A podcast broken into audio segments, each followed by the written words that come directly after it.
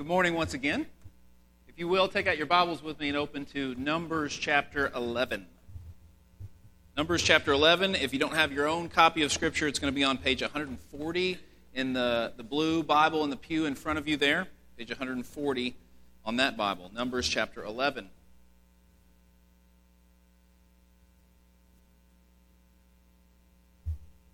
You know what I hate? I hate complainers. I hate it when people complain. All they ever do is whine and gripe, whining this and griping that. They're always me, me, me, complaining, complaining, complaining. I can't stand when people complain. Everybody's always complaining. They're so negative all the time. They're always calling out other people for things that other people do wrong. They're never willing to take a look at themselves. You know what else I hate? Hypocrites. You know, people who are always calling down other people and then they go and do the very same thing themselves. I can't stand that. See what I did there?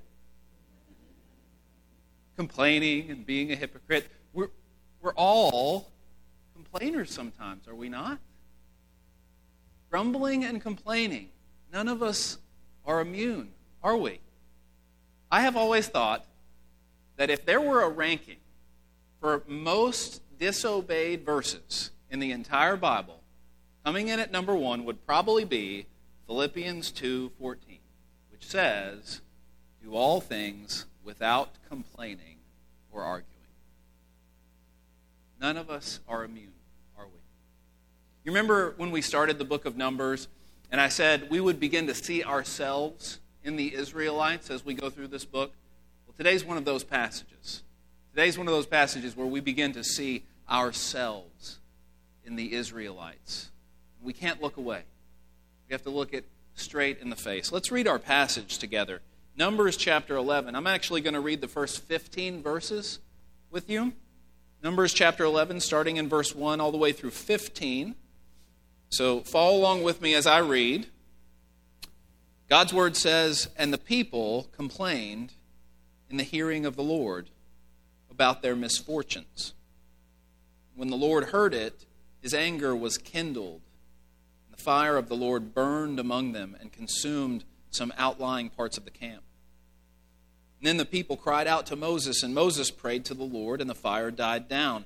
So the name of that place was called Taberah, because the fire of the Lord burned among them.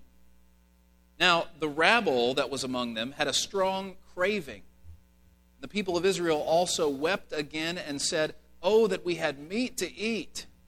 We remember the fish we ate in Egypt that cost nothing the cucumbers, the melons, the leeks, the onions, and the garlic.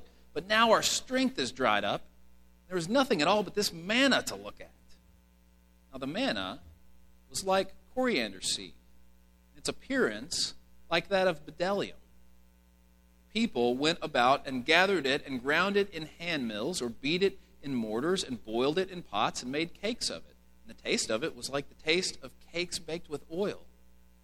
When the dew fell upon the camp in the night, the manna fell with it. Moses heard the people weeping throughout their clans, everyone at the door of his tent, and the anger of the Lord blazed hotly, and Moses was displeased. Moses said to the Lord, Why have you dealt ill with your servant? And why have I not found favor in your sight that you lay the burden of all this people on me? Did I conceive all this people? Did I give them birth? That you should say to me, Carry them in your bosom as a nurse carries a nursing child to the land that you swore to give to their fathers? Where am I to get meat to give to all this people? For they weep before me and say, Give us meat that we may eat. I am not able to carry all this people alone. The burden is too heavy for me. If you will treat me like this, kill me at once. If I find favor in your sight, that I might not see my wretchedness. This morning, from our passage, I want to look at three different lenses through which to see this complaining. Number one, we're going to look at the complaining of the people. Number two, we're going to look at the complaining of Moses. And then finally, this morning, we're going to look at the response of God. Grumbling and complaining. Number one, let's look at the complaining of the people, the complaining of the Israelites. Notice back in verse 1 Look at verse 1 one more time with me. The people complained in the hearing of the Lord about their misfortunes. And notice again in verse 4 now the rabble that was among them had a strong craving, and the people of Israel also wept again, which is another word for complained again. Now, we need to talk about this manna that they start talking about. You, you hear them complaining that all they have is this manna to look at, and they're desiring the food that they had back when they were slaves in Egypt. Now, to understand this, you need to go back to the book of Exodus. Once the people were delivered out of the hands of the Egyptians, and God does the miracle at the Red Sea, the parting of the Red Sea, and the Israelites go through on dry ground, and the Red Sea closes back up over their pursuers, the Egyptians and Pharaoh. God has them in the wilderness now. They're out in the middle of nowhere, and they're on a journey to Mount Sinai where they will spend a decent amount of time where God gives them the law. But right after that Red Sea miracle, they start complaining and grumbling. And they start saying things like, God, did you bring us out here in the wilderness just to kill us? What are we here for? Why don't we just go back to Egypt? And so God, in His mercy and His grace, doesn't wipe them all out for being ungrateful for what He has just done. No, instead, He miraculously feeds them every morning with manna, bread from heaven that falls down when the dew falls down. And the people go out and they gather it. And God provides for their needs even as He has them out wandering in the wilderness. And it's this bread from heaven that is called manna, okay, that they're referring to here. But now, at this point, after they've spent that time at Sinai, they've left Sinai and they're on the journey to the promised land. Remember, this is about a, a two week long journey from Mount Sinai to the land of Canaan that God promised hundreds of years ago to Abraham, their ancestor, and they go back to grumbling and complaining. All we've had for so long is the same old manna every day. What's for lunch? Manna. What's for dinner? Manna. What's for breakfast tomorrow? Manna. Back in Egypt, you notice when they said this, back in Egypt, they said, we had fish that cost us nothing. In Egypt, we had cucumbers and melons and leeks and onions and garlic. Then they start to say essentially this God's holding out on us. God's not giving us enough. We want something different. We want meat. Now, I want you to notice a couple things about the complaining of the people this morning. First, notice how they begin to think about their present situation. Notice how they think about the present. The heart that complains only sees negative in the present. A complaining heart only sees negative in the present. Look how they're describing their present situation. They're saying things like, Our strength is dried up. All we have is this boring manna. What are they forgetting? What are they forgetting? Forgetting that they're free. They've been freed from slavery in Egypt. They're forgetting that every single morning God is doing an amazing miracle to give them bread from heaven out of nowhere. Every single morning. They're forgetting where they're going. They're on a journey to the promised land, and they're complaining and grumbling on the way. I mean, think about this. What would it be like if you inherited a fortune beyond your wildest dreams and someone told you all you have to do is get 15 miles down the road to a certain building, you go inside, and you will receive your fortune? You get in your car, you start it up, and you start down the road and about two miles down the road, your transmission blows out. Your car is broken down. What happens? You get out and walk. But how silly would it be if the whole time you were walking the rest of that, that trek, you were sitting there saying, My transmission's blown out. My transmission's blown out. How silly would that be? You've got a fortune beyond compare just down the road. These people are grumbling and complaining as they went. They're forgetting how good God is being to them and all they can see is the negative in the present. See, when we are complaining, when we complain, we're failing to thank the Lord for all the good He is doing to us that we do not deserve. Let me ask you this Are you breathing this morning and not in hell? You thank the Lord for that? You thank the Lord for that? Has God given you the opportunity to come to know Jesus Christ? Not everybody in the world can say that.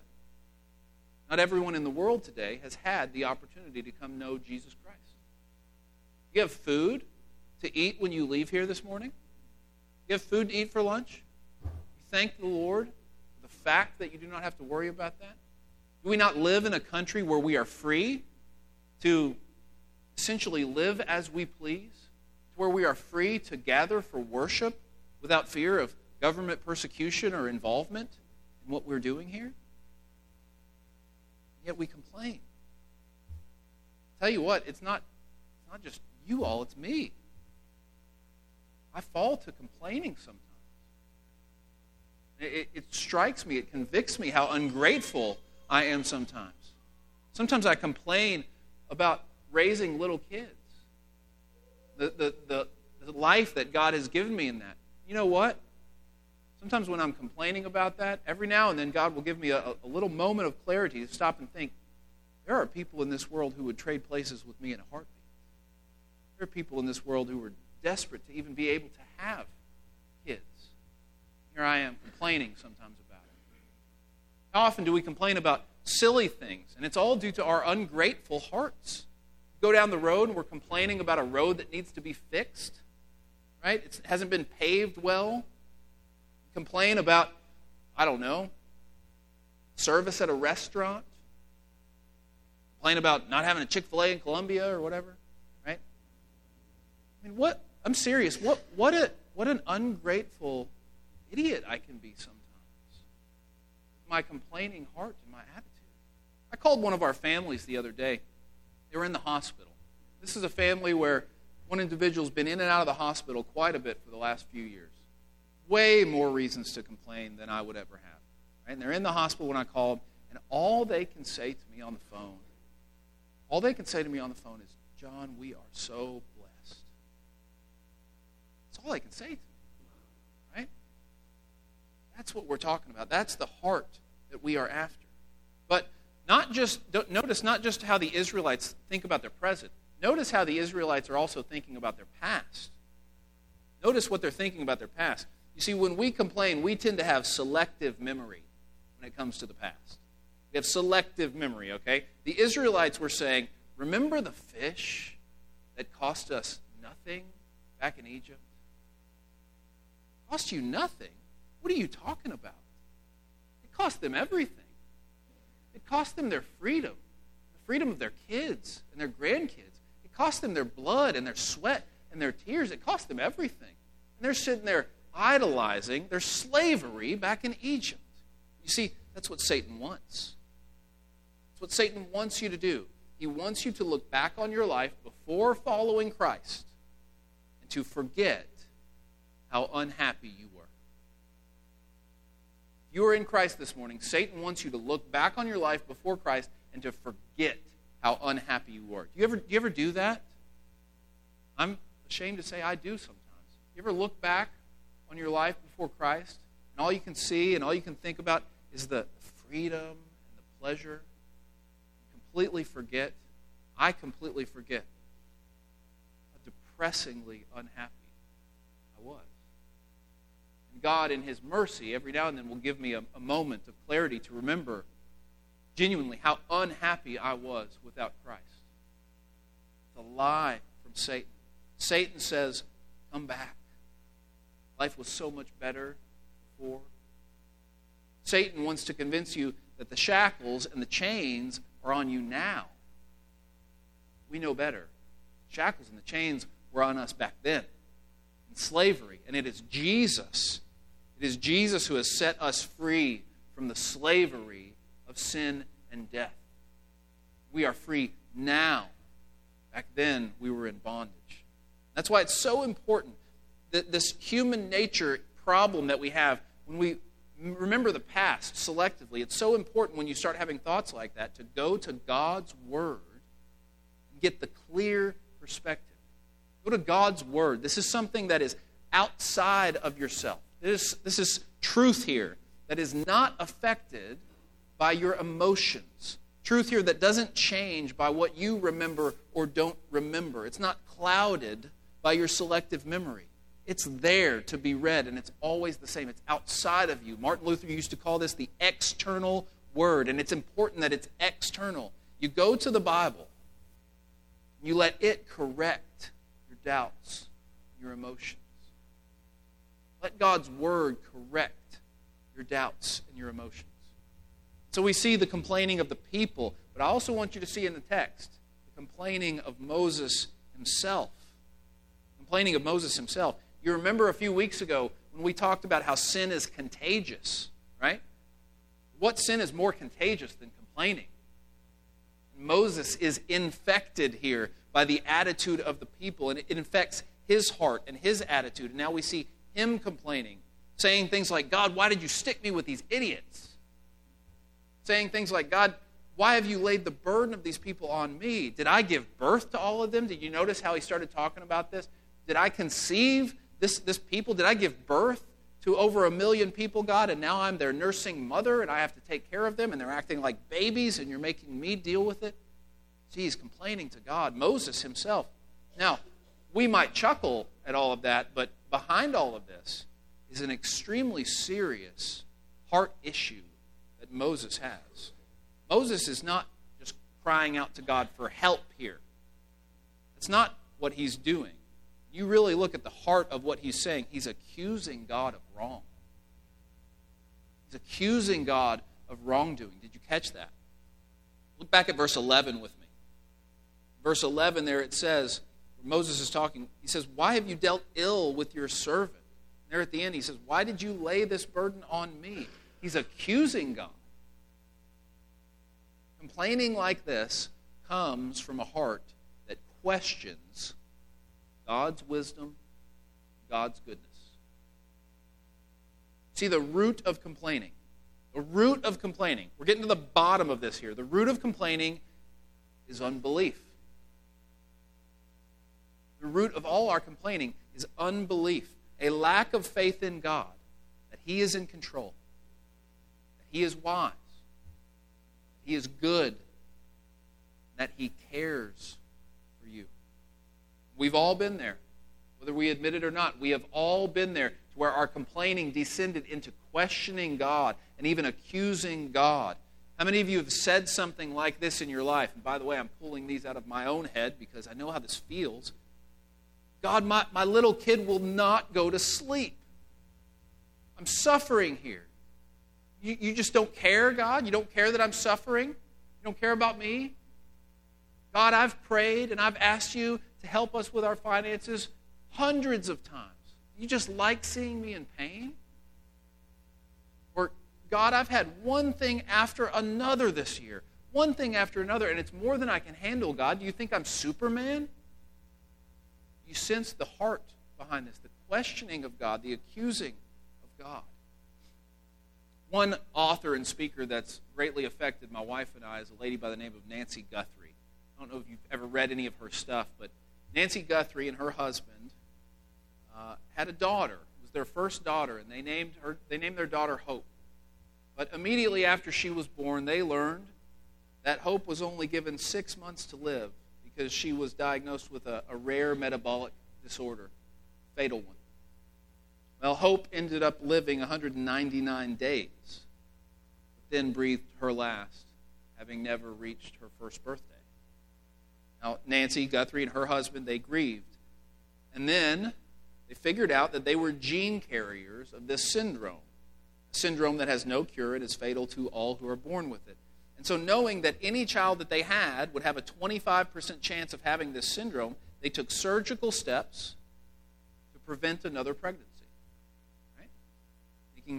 The responsible thing to do.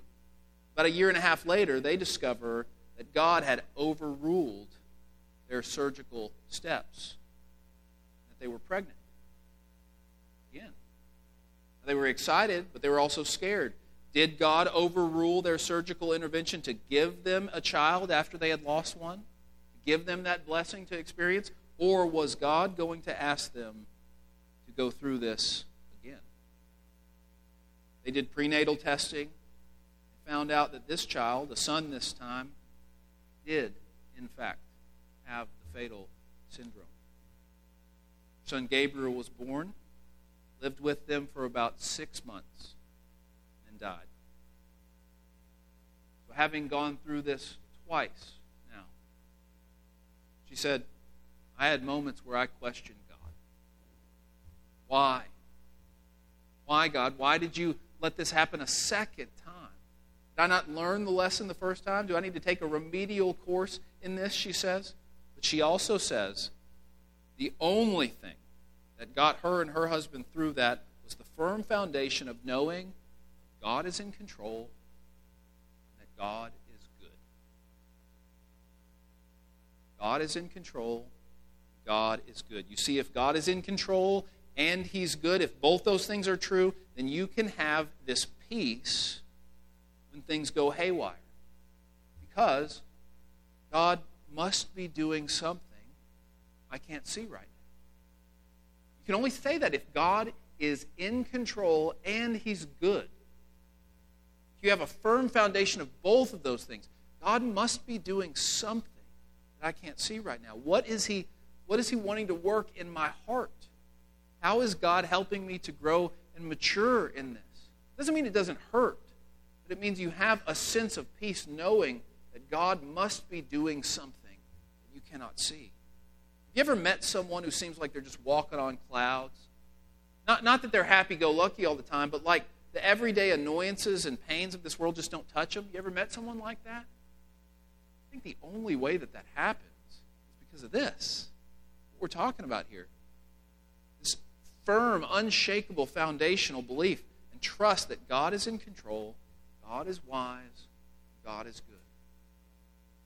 See, the, the root of complaining is unbelief. And the cure for it is strengthening your trust that God is in control, that God is wise, that God is good.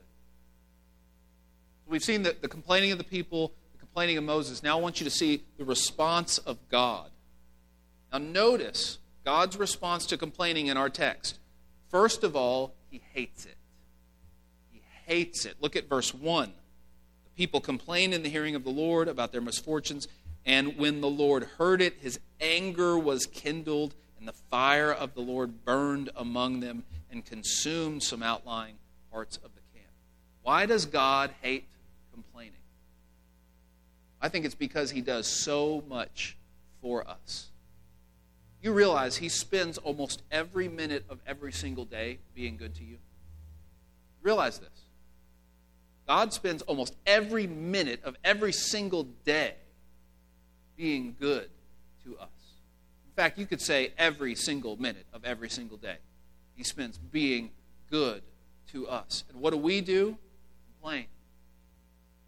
God, understand this, God manages the entire universe. Right? You think you've got a lot of plates spinning right now in your life? You think you've got a lot of things to pay attention to? He manages the entire universe, which does not just include the earth, right? It certainly does not just include Columbia, Kentucky, or my little life. He manages the entire universe, and he upholds it every second. And what do we do? We question him as if we could do better, as if we had any idea. So God hates complaining, hates it. But notice also the way that he responds here. And this is a little bit more frightening, I think, even than the fire of the Lord that comes out, the, the wrath of God actively coming against the people. This right here is even more frightening, I think. Sometimes God will give people what they want. Sometimes God will give people what they want. We haven't read these yet, but look at verses 18 and following with me. Look at verse 18 in your text. Numbers 11, 18. It says, this is God talking, and say to the people, Consecrate yourselves for tomorrow, and you shall eat meat. For you have wept in the hearing of the Lord, saying, Who will give us meat to eat? For it was better for us in Egypt. Therefore, the Lord will give you meat, and you shall eat. You shall not eat just one day, or two days, or five days, or ten days, or twenty days, but a whole month until it comes out your nostrils and becomes loathsome to you, because you have rejected the Lord who is among you, and have wept before him, saying, Why did we come out of Egypt? You see what God does there. He gives them what they want. He says, All right, you want some meat? You've got it until it's coming out your nostrils. One of the worst punishments that God can ever deal out is giving sinful people what they want and letting them experience consequences the, the painful consequences of having satisfied their sinful cravings. Later, in the book of Numbers, God will yet again give the people what they want. If you remember, when they come to the brink of the promised land and they send spies in, the spies see these giants that are living in the land. They're afraid of these giants. And they yet again do the same form of complaining. They said, God, what did you, you bring us here to just kill us here? Oh, that we had died back in the wilderness. And what does God do? God says, okay, you wish you had died back in the wilderness? That's exactly what's going to happen. Sending you on a 40 year journey through the wilderness, and you're going to walk circles, and an entire generation is going to die in the wilderness, just as you said. Gives them what they want. Later, even in the life of Israel, they will complain about not having a king. They will complain to Samuel and say, We want a king like all of the other nations around us. And Samuel takes it to the Lord. And Samuel says, What do I do with this people? And God says, Samuel, they're not rejecting you, they're rejecting me. I'm going to give them what they want. I'm going to let them experience the painful consequences having a worldly king in the mold of worldly kings. It ends up with their suffering. It ends up with the death of many of them because God gave them what they asked for. And then finally, we see all the way in the New Testament, in the book of Romans, Romans chapter 1, where Paul starts talking about the sinfulness of mankind. And he says, God gave them up to their dishonorable passions and their lusts to experience what they craved and to experience the painful consequences of gratifying their sinful cravings. Theologians call this the passive wrath of God as opposed to the active wrath of God, the fire of the Lord burning against the people. The passive wrath of God is when He lets us go our own way and lets us gratify our sinful and fleshly cravings. Then we experience the consequences. Why? Because the Lord has set up the world to work in a certain way. And if you go against the way that God has set up the world to work, it's going to hurt. God set up the world to work that way. So if we had gotten every sinful craving that we had ever desired, what a horrible mess our lives would be. What a mercy it is when I look back on my life that God prevented me in so many ways from sinning like I wanted to at times. What a mercy and grace that was from God that I did not absolutely ruin my life in earlier years. God did not allow me to go my own way but his passive wrath comes out at times in allowing people to go their own way, allowing them to receive what they ask for. Now, finally, notice the end result of it, the, the ultimate end result. Look at verse 31 in chapter 11. Verse 31. I turned one page too far here. Verse 31, chapter 11, it says, Then a wind from the Lord sprang up, and it brought the quail from the sea and let them fall beside the camp about a day's journey on this side and a day's journey on the other side, around the camp and about two cubits above the ground. Think about how much quail that would be. And the people rose all that day and all night and all the next day and gathered the quail. Those who gathered least gathered ten homers, and they spread them out for themselves all around the camp, while the meat was yet between their teeth. Before it was consumed, the anger of the Lord was kindled against the people, and the Lord struck down the people with a very great plague. Therefore, the name of that place was called Kibroth Hattaavah, because there they buried the people who had the craving. From Kibroth Hattaavah, the people journeyed to Hazeroth, and they remained at Hazeroth. Now look back at verse 34 there. They called the place in the Hebrew Kibroth Hattaavah, which means graves of craving. Think about that. Graves of craving. Did you notice how all the way back in verse 4 it said the people had a strong craving? And that led to their complaining, which led to their deaths, their graves. What happens when you let the cravings of your sinful flesh lead you? Where does it finally end? It ends in the grave. The grave of craving. Romans 8:13 says, For if you live according to the flesh, you will die.